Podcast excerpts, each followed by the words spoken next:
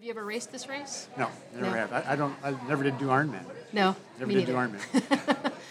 I, I, was much. I, was, I found I was much better at like two-hour races. I did lots of Olympic distances. Occasionally, I do have half Ironman. Mm-hmm. But uh, I'm not into five and six-hour bike rides, and Yeah, three-hour runs. yeah. You really have to enjoy it to. I that. enjoy short, intense workouts, like intervals and you know Great. hill repeats, that kind of stuff. Yeah. So I never did it. Hi, this is Suzanne Atkinson with Try to Listen, the podcast for curious triathletes. Each episode features an interview with an athlete, coach, or scientist whose passion lies in triathlon. It's my job to uncover their story.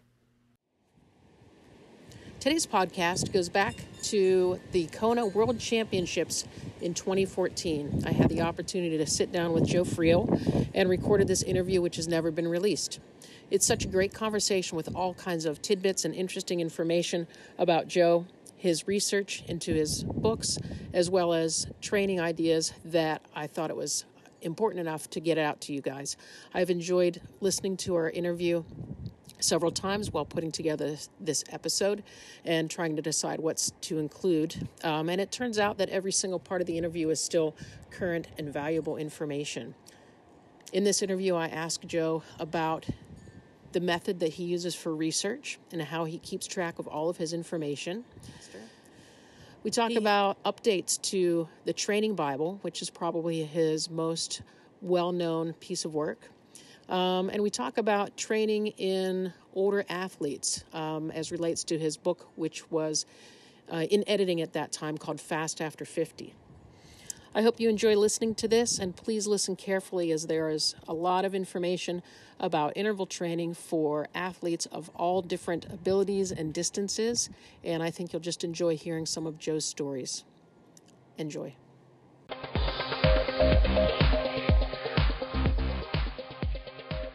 there. This is Suzanne Atkinson, and today I'm sitting near the beach in Kona with Joe Friel.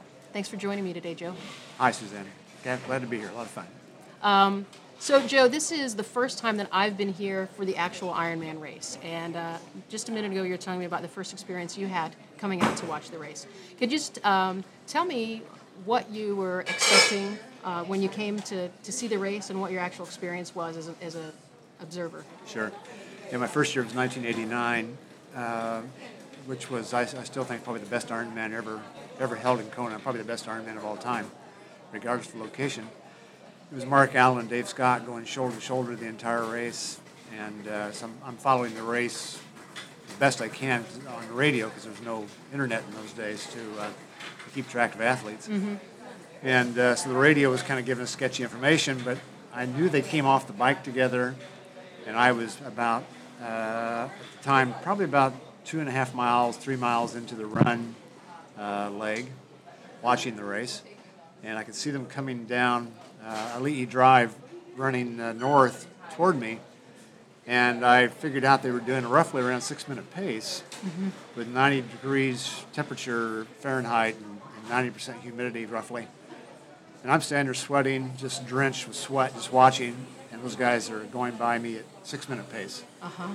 And then we continued to watch the race throughout, going from place to place, and uh, uh, just a fantastic race.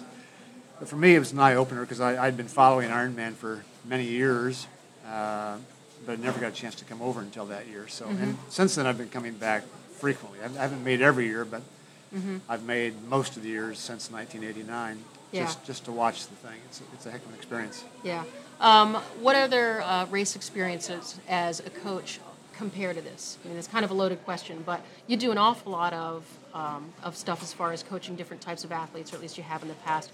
Um, aside from the obvious that this is the World Championships, is there anything else about this that really stands out to you as being unique or different that keeps bringing you back? Yeah, this this is uh, this race has a uh, has a lot of things going for it. Number, number one, I think, is its history. Uh, there aren't too many races. This is a young sport. Triathlon's a young sport, and so this race goes back right back to the origins of the sport. It's kind of like I've been to the Tour de France many times, also, I- and I love going to it. And it's the same sort of thing. You can think this race goes back to like 1900, 1903 or four, right around there. I forgot the exact date. I think I think 03. Uh, so, you know, it's got it's got history, which is always gives something a great deal of more uh, depth Yeah. when it's been around for a long time. And so I kind of equate this with cycling, which is the other sport I, I'm involved with as a coach. Uh, I, I equate it with the, with the Tour de France. And so it's, it's the same type event. Whoever wins this event is one of the best, male or female, is one of the best endurance athletes in the world.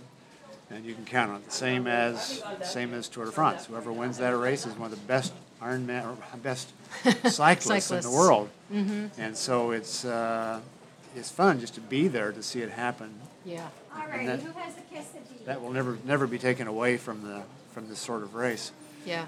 So, and that that's the biggest thing. Plus the fact that the athletes when they show up for this race or the Tour de France, those types of races, are highly motivated. Uh, you know they've come to a, a, a peak of readiness for this race, and so you're in for a real treat getting to see athletes who are performing at their highest level uh, of the entire season. So that's always fun from a coach's perspective to then be able to talk with some of these athletes at the elite level and find out how they came into peak form for, for this race.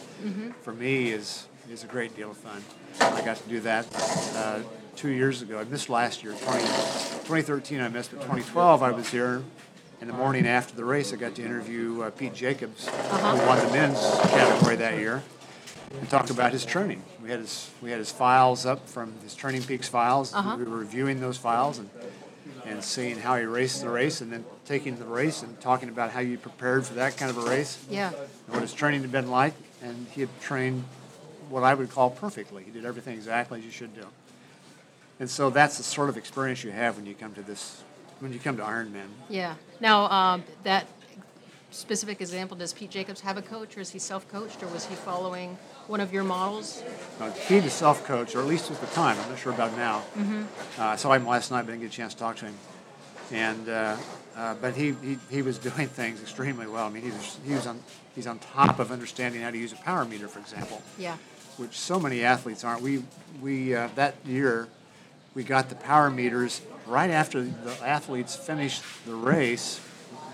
We had 13 pro uh, power meters from the race, and we were allowed. They gave us permission to download the data.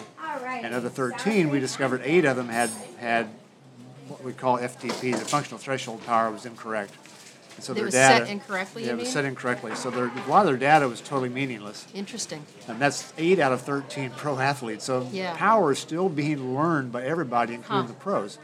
Uh, Pete had his nailed down exactly. Yeah. His was not only was the power where it should be in terms of his like what we know about FTP, but also he had trained to using his power meter the right way, which is very difficult to find somebody who does who does that also trains the way you need to train to get ready for an Ironman distance race. Yeah. Uh, and he had done all that stuff, so he, he was he, he's very knowledgeable. I don't know his background, but he if I if, if he was a coach, I've spent a lot of time talking with him, finding out how he got to that point Yeah. uh, because I suspect there'd be some exercise physiology background there and, and a lot of study going on to be able to, to nail things down as closely as he did. So he did he did a perfect perfect race. That's, uh, thanks for sharing that story.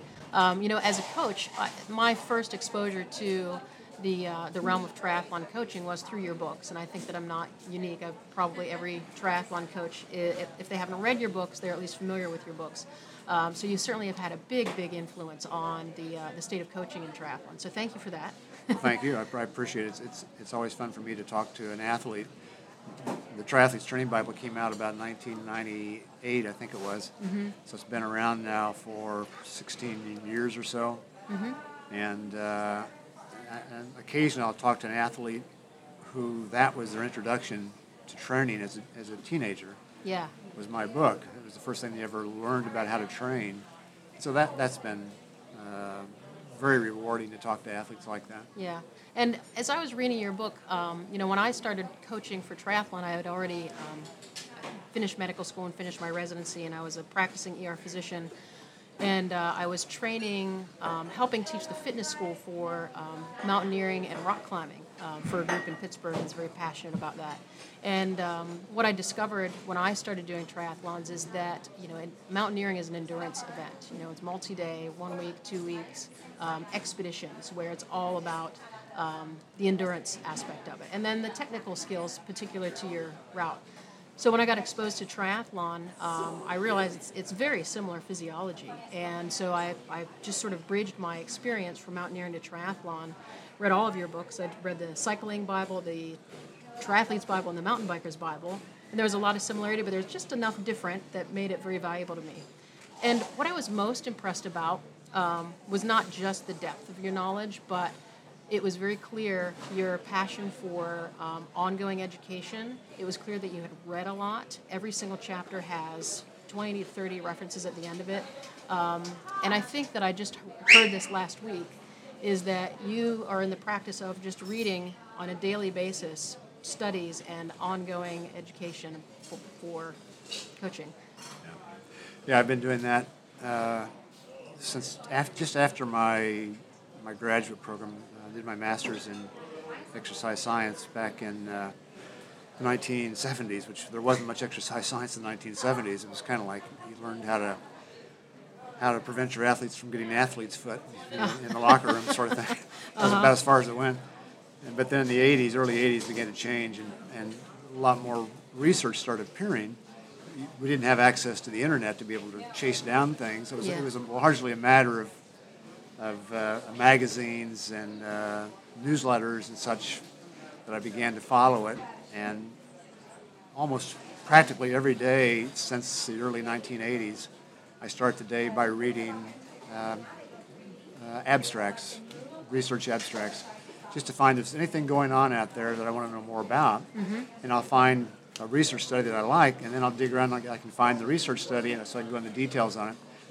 And I started out back in the early '80s, putting making up a three by five card every time I found a, study I thought was I could use in my coaching or training, my personal training. Mm-hmm. And so I started collecting these three by five cards. And then when the internet came along or the computers came along, I was way too deep into hundreds and hundreds Oh, of, wow. of three by five cards. So this day I still have I've got boxes of three by five cards, all categorized. And my wife has been uh, over the last two years has been going through and t- entering them all into the. Does she want to get rid of them? No, no. Or she's She's, cataloging she's, them? she's just afraid. I, she knows it. So much of what I write. Every time I write a book, I pull. I go back to those cards Mm-hmm. and I pull them out and I, I categorize them by chapters or topics or whatever. So they kind of refresh my memory and, and help me to write the chapters that I'm writing. And so she realized if we had a fire or something and all those were lost, Mm. lost. I'd, I'd be up the creek trying to uh, do any writing. yeah. So consequently, she's got it all backed up and uh, keeps keeps it current by going back and and uh, updating everything. As I finish off a card, she enters it, so it's always always So new. you're still analog and she's digital. She's digital, yeah.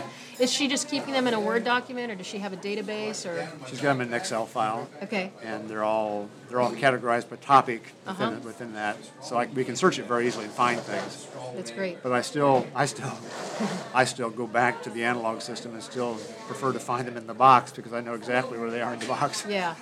Yeah. It's easier for me than trying to search through the just to do a run a search on the on the Excel file. Right. Uh, but nevertheless, it works both ways. So. Well, it's really nice to hear how you go about doing your personal research. Um, one of the things that I've always been curious about, you know, the training Bible, you said the first edition was published in 1998. Eight, yeah. All right. And, you know, you're reading every single day, and science changes very quickly. And um, how many editions of the training Bible are there now? How many updates? Uh, Triathlete's Training Bible, I believe, is on the fourth edition. Um, and, I, am quite honestly thinking about starting the book from scratch and just re- writing an entirely new book. I'll buy it. Going through four editions, it's kind of like I keep patching it up, putting what do you want to call it, putting band-aids on it, or Yeah. fixing things that are different now. The world has changed in 16 years. Yeah. So I'm, I'm actually, it's been in the back of my head. I need just to start all over again and write an entirely new book. Mm-hmm. Um, what are some of the big differences that you've seen from edition to edition? What's changed? Well, there's a lot more stuff now on, on uh, for example, high intensity training and the benefits for even for an Ironman distance race. Uh, in the last 10 years or so, there's in just in that category, there's been a tremendous amount of research in what's called polarized training, which is training to the extremes, training very hard or training very easy, but avoiding what's in between. That's an idea which has been around for a long time, but it was never supported by research before. It was just kind of like what coaches saw, how the coaches saw the world. Now the research has been coming out, which documents the advantages of doing that, and that has a lot to do with when it comes to Ironman distance races with periodization, which then takes us to the topic of periodization. How do we how do we rethink periodization to bring in the polarized concept? Because you you can't train uh, an Ironman triathlete the same way you train a guy somebody who's doing bicycle races, crits, criteriums. Yeah. Uh, and so we got to change the way we do polarized training, and it's a, it's a, it's a periodization change, is what it is. And so over the years, I thought my way through how to how to modify periodization. So that then takes us to the chapter on periodization, how to modify how to modify that, where there's been a lot of changes also in the Yeah. last several years, new concepts about how to periodize. I only explain one way of periodizing in the book Yeah. the classic way, the linear way. And now there's been all these other techniques, which were in the early stages back when I wrote the book, that are now fairly well accepted and have lots of more research about them, not a tremendous amount, but more. So that needs to be rethought. Nutrition uh, has been going through tremendous changes over the last 16 years. Uh, and that needs to be discussed because now there's more avenues for the athlete to follow a nutrition uh, plan, if you will. What do you, can you describe that when you say Yeah. a lot of avenues? Yeah, the two primary ones, which then lead to offshoots. One was, which is what I wrote about in the early, uh, in the first book, was basically eating a high carbohydrate diet. But I put a new twist on it back then, uh, which was the paleo version of a high carbohydrate diet, which which brings the person to more more le- less highly processed foods, eating more fruits, vegetables, animal protein, and so forth those sort of things is what I discussed in the original book, which is still valid. Uh, but now, for example, there's a lot of athletes, especially at Ironman distance, who are starting to move toward high-fat versions of the paleo diet. Uh, and then there are athletes who are who are who are doing a merger or marriage of the two, if you will. They're eating uh, basically a high-fat paleo type diet, but in the last few days before the race, they modify their diet, and on race day, they modify their diet, so there's more carbohydrate. And so it's becoming more complex. There's just more ways of doing it. Yeah. And, and the, the research is still lacking on all of this, uh, but there's a growing body of research which shows there may be benefits to eating more, more fat in your diet. And the old concepts we had had about it, that causing, therefore, more cholesterol and your total cholesterol rises and, and having more uh, low density lipoproteins in your diet or in your body means, uh, you know, if you have a lot of LDL, you're going to die of heart disease. By God, we all know that. Everybody knows that. And now it's starting to show that's really not the case. And now lots of research showing there's no relationship between the amount of cholesterol, amount of fat in your diet, and how much cholesterol you have. No significant difference between those two, and that there's no longevity issues, there's no heart disease issues. So all this is being rethought right now, and the world is just changing in, in lots and lots and lots of ways. Yeah. And I and I need to explain that in the book because I'm afraid um, the book has still got a lot of 1980s ways of seeing the world about it. Yeah, it sounds like what you're describing is that the original book has a structure to it, and you've been able to change it. But as you learn more and more, you just need to sort of give it a whole new framework. Yeah, exactly. It just needs to show there, there, there are different avenues. Yeah. I'm not saying there's any, I'm not going to say there's, there is a right way because when it comes to nutrition, because there isn't a right way. Same with periodization. There's not a right way when it comes to periodization. there are multiple ways, and I want to explain all these ways now so athletes have options when they're thinking about how they want to train. Is, is this something that you think about a lot? Is how to convey you, your knowledge and your research to athletes?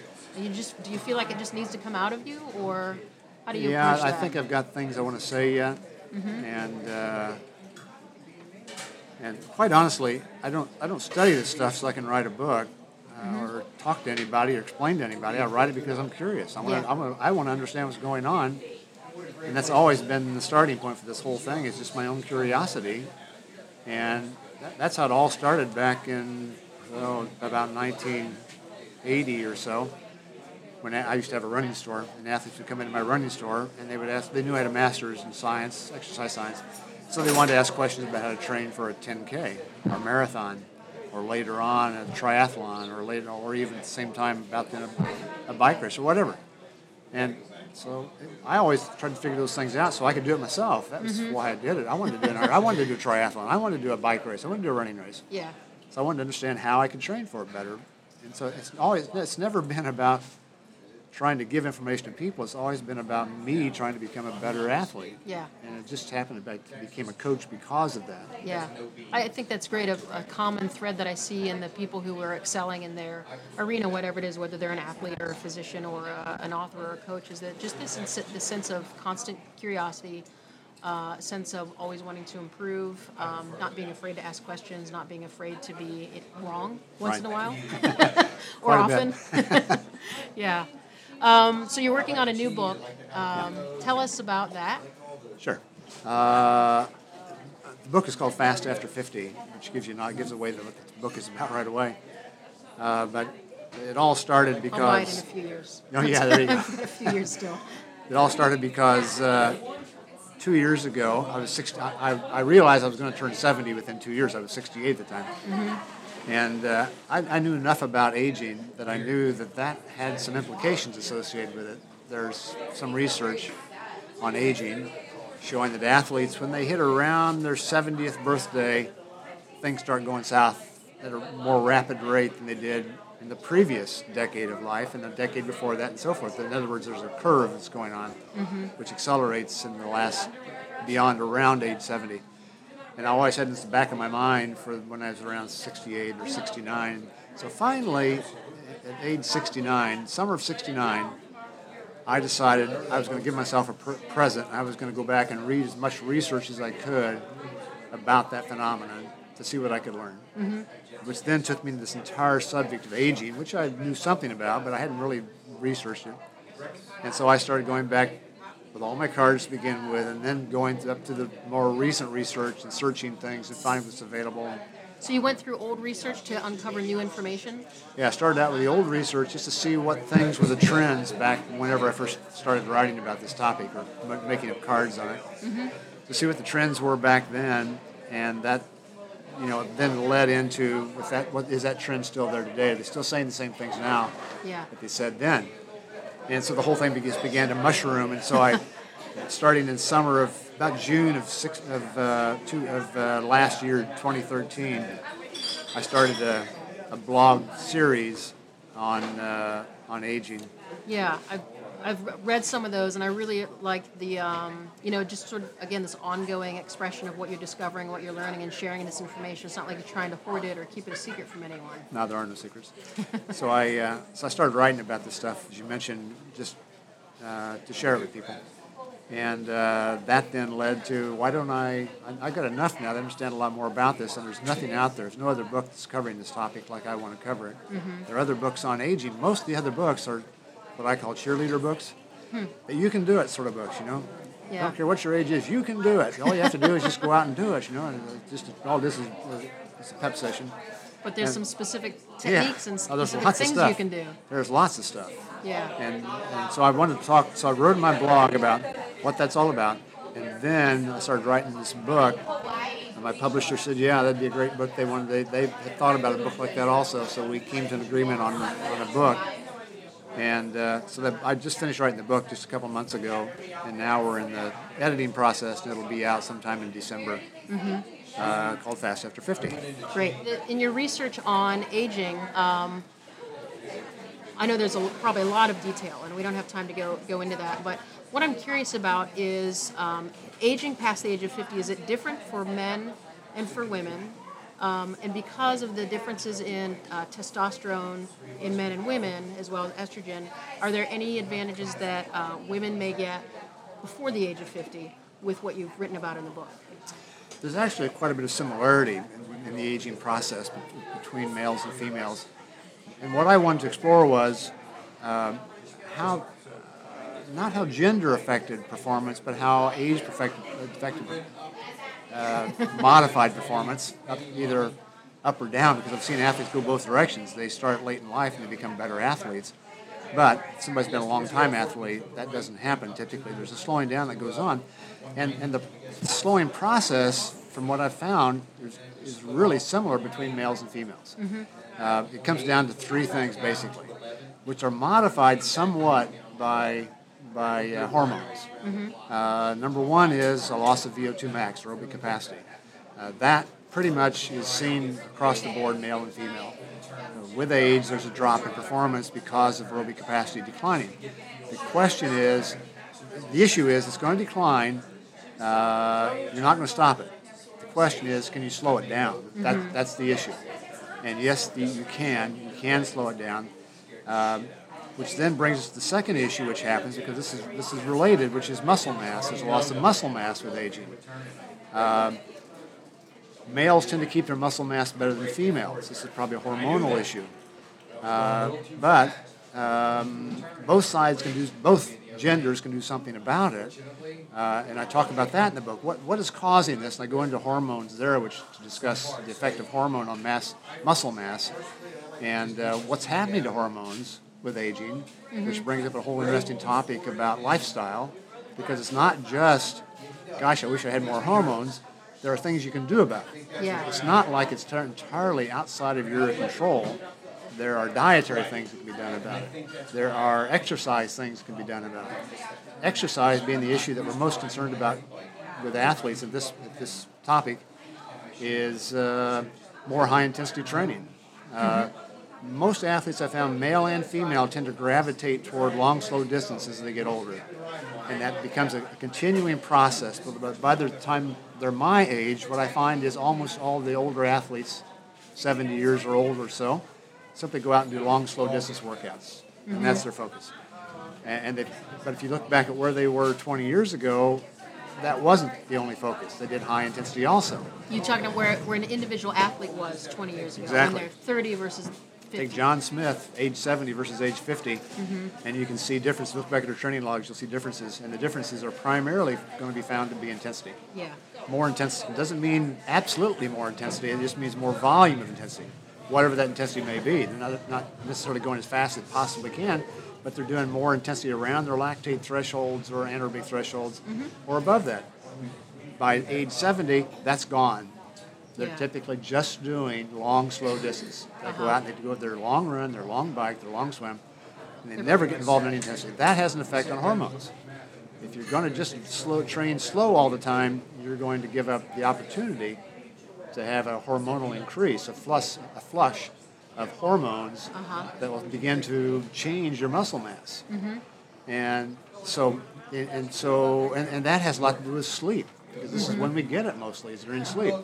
And I find too many athletes who give up on sleep. They decide they don't need as much sleep. They're getting older. There's so many other things to do. Yeah, so there's so you know so they cut their sh- the sleep short and they don't they don't give enough focus to sleep. Yeah. The sleep has a lot to do with the same topic, and so you know the book goes into how do you improve your sleeping Yeah. to, to get more quality and quantity of sleeping, uh, to therefore have more hormones, therefore have more muscle mass, to therefore be able to have a higher VO2 max. So all these things begin to tie in together. It's, it's Yeah. lifestyle. It's not just It's really going out the door for a run or a bike or a swim. It's lifestyle is what it is. Yeah. If you change your lifestyle over time, you can expect to give up performance with time Mm-hmm. at a faster rate than if you maintain. maintain the lifestyle of a young athlete. Do you find that um, as athletes get older, are they more willing to change their lifestyle to maintain those, uh, to prevent the decline, or are they less likely, less motivated to do? Uh, they're less motivated. Uh, there are some who are highly motivated, but they can't because uh, they're runners, for example. This book is not written for any one particular sport. They're runners, and they tend to get injured very easily. Uh-huh. And so that, that runners have a unique problem when they're older athletes, more so than swimmers or cyclists. Runners are, have a greater incidence of injury, Yeah. knees and you name it, hips, joints especially. You know, they've got a lot of problems with joints. Mm-hmm. Arthritis is beginning to set in. And that's that's another issue, which we won't go, I won't go into Sure. now, but it's another issue about lifestyle also, which it's not just like ordained, you're going to have arthritis at a certain level. You've got some control over that too. And I think in our society, we don't give enough impetus, enough emphasis to prevention of disease with aging. We mm-hmm. want to give you a pill Yeah. to solve the problem. And that's not the solution. The solution is not to take a pill. The solution is to change your lifestyle so this doesn't happen to you. When the same thing you see happening to your your father or your mother when they were aging people in the 70s or whatever, Yeah. The same thing is going to happen to you if you live the same lifestyle, but it's not inevitable. You have control over your life. Your parents probably had no, no, no inclination to go out and swim, bike, and run, or just run, or just bike, or whatever. They had no inclination to do that. They saw it as being a waste of their time, it's foolish, and all kinds of stuff. That's not the athlete of today. But they've still got the notion that the pill is the solution. Yeah. Modern medicine figured out a way for me to resolve this problem by taking a pill or a potion. Mm-hmm. And, and that's not the answer. The answer is lifestyle. Mm-hmm. Change your lifestyle. You can get me started on an entire topic on my favorite topic, so I won't go You're into gonna it. run out of time. Yes, that definitely. So I'll, I'll just stop right there. All right, so we'll buy the book, right? Right. Or we could do another, if you want to do a, a podcast over phone or Skype, we could sort of continue the, the Sure. topic if you want. Um, so last question, you could just wrap this up in, in one minute or five minutes, it's up to you. But you made a comment earlier, and I know there are people, coaches, and Ironman athletes listening to this that are dying to know the answer. You said Pete Jacobs trained perfectly for last year's Ironman. Could you just give us a few nuggets of wisdom there? Yeah, let's just take one aspect of, of Ironman uh, performance. Um, Ironman, is, as with all triathlons, are basically won or, won or lost on the bike. The bike is half the race. So if you get if you screw up half the race, you're not going to have a very good performance. Uh, Pete was very wise to that, so he devoted more than half his training to the bike, which is what most the way most triathletes ought to look at this. I need to devote a huge chunk of training to the bike beyond that, you have to decide what, what is it about the bike that's important? What, what's the most critical aspect of, of performance on the bike? Well, what it comes down to primarily is something called intensity factor. And that, that brings us to power meters. You can't do it with a heart rate monitor. You can't do it with RPE. You can't do it with any other method. It has to be a power meter. You have to know what, what is the power I can generate for, Pete's case, four and a half hours or better that's going to lead me to have my best performance ever on the bike and be able to come off and run. Yep. Now, he could go faster on the bike. He could have gone 15 min- minutes faster mm-hmm. if he didn't have to run. But he has to run. That's the problem. So he, he figured that out. He's smart. Yeah. And this is something I don't find too many people have figured out is what does that power have to be? Well, it's called intensity factor. It's a certain percentage of what's called your functional threshold power, which is how much power you can, you can average for an hour all out. So he figured that out, and he also knew that the winner of an Ironman race, the overall male winner, is going to do around four and a half hours, 420, something like that, and that's going to be an 80% intensity factor. 80% of his functional threshold power, or the power he can hold for one hour, max effort, he's going to ride at 80% of that. And it has to get him to the finish line, or the, the bike course in four and a half hours or less. Yes, and that will get him, to, in his case, get him to the finish line in four and a half hours or less. So he ties that together. Now all he's got to do is say, okay, how can I pace an 80% intensity factor to the finish line? And so he began to do workouts, training himself to ride at 80% plus or minus about 2 3%. Because there's a few times in there you have to surge in the pro race. You've got to pass people Sure. and, when- and you can't be in a drafting situation, so you've got to surge to get past them. So you, you have to raise the intensity factor, but then you're going to bring it back down slowly. So, but it's always going to average 80%. So he trained to that. And Mm-hmm. uh, this is from two years ago. I think his last big workout he did was something like a uh, like a uh, hundred mile time trial at 80% of intensity factor. Mm-hmm. That was his last hard workout Yeah. a couple weeks before the race. And on race, race day, what did he do? 80% intensity factor. So it's, it was, there was no surprises on race day. He was he was he had it nailed down. He Yeah. got it perfect. And that's what most athletes have never figured out. Most coaches have never figured that out. It's such a, it's such an easy way of looking at training for an Ironman distance race that it's almost it's almost like cheating to be able to do it. Because the numbers are so easy to figure out. Right. If you just simply know what, what is my goal time and what is my FTP, functional Yeah. threshold power, you can figure out how what percentage of threshold power you got to be riding at Mm-hmm. to get that duration that's your goal time. And then you just ride to that time, ride Right. to that power. Now, and you also have to be able to do the run you want to do tacked onto the end of that. Exactly right. So for 80% was right for, for Pete. He could have he could have gone 85%. percent Mm-hmm. But had he gone 85%, he would have had a much worse run and would not have won the race. Yeah. Somebody would have caught him. So what I don't want to have happen is someone listen to this podcast and say, I got to go 80% because that's what Pete Jacobs did. It's individual for every person. It's tied to duration. As the duration of the race gets longer, Mm-hmm. the intensity factor gets lower. So if you're a slower rider, you know, if say you're a six-hour bike leg person, it might be 70%. It's going to be yeah, it's probably going to be in and out around for that case. It's probably going to be 65 to 70 percent. It's Okay. going to be in that range. And uh, I, there's a whole chart that's been designed around this. There's a whole chart Yeah. that tells you, you know, if your time, if your goal time is such and such, then this is what your intensity factor needs to be to Yeah. Mm-hmm. come off and be able to run. And so anyway, it's it's More, more stuff we could talk about in a Yeah. future podcast. Due to some technical issues with uh, mobile podcasting, the very last bit of our interview got cut off. But I really enjoyed that interview and uh, would love to just sit down with Joe and, and learn from him for as long as he was willing to teach. Um, he is genuinely excited for uh, education, um, interested in helping other people learn how to use their power meters, how to best train for their sports. And uh, I think the thing that I appreciate most about Joe is his curiosity and how his curiosity for learning has led him to write so many books that have helped so many people. Um, so, thanks again for joining us. And as always, the interview portion of our podcast is ad free and uninterrupted. If you'd like to help support the podcast, we'd appreciate any help you can give us on patreon.com slash try that's t-r-i the number two listen you can join for as little as one dollar a month that would go a long way towards helping us with hosting uh, transcription and production fees um, otherwise we'd love to have you join us on facebook and we'd love to hear from you with any questions you have for any of our previous guests or suggestions on people we can interview tune in in about a month's time when I will have an updated interview with Joe. Um, I'm going to follow up on some of these questions raised during this interview and we'll find out what else he's up to.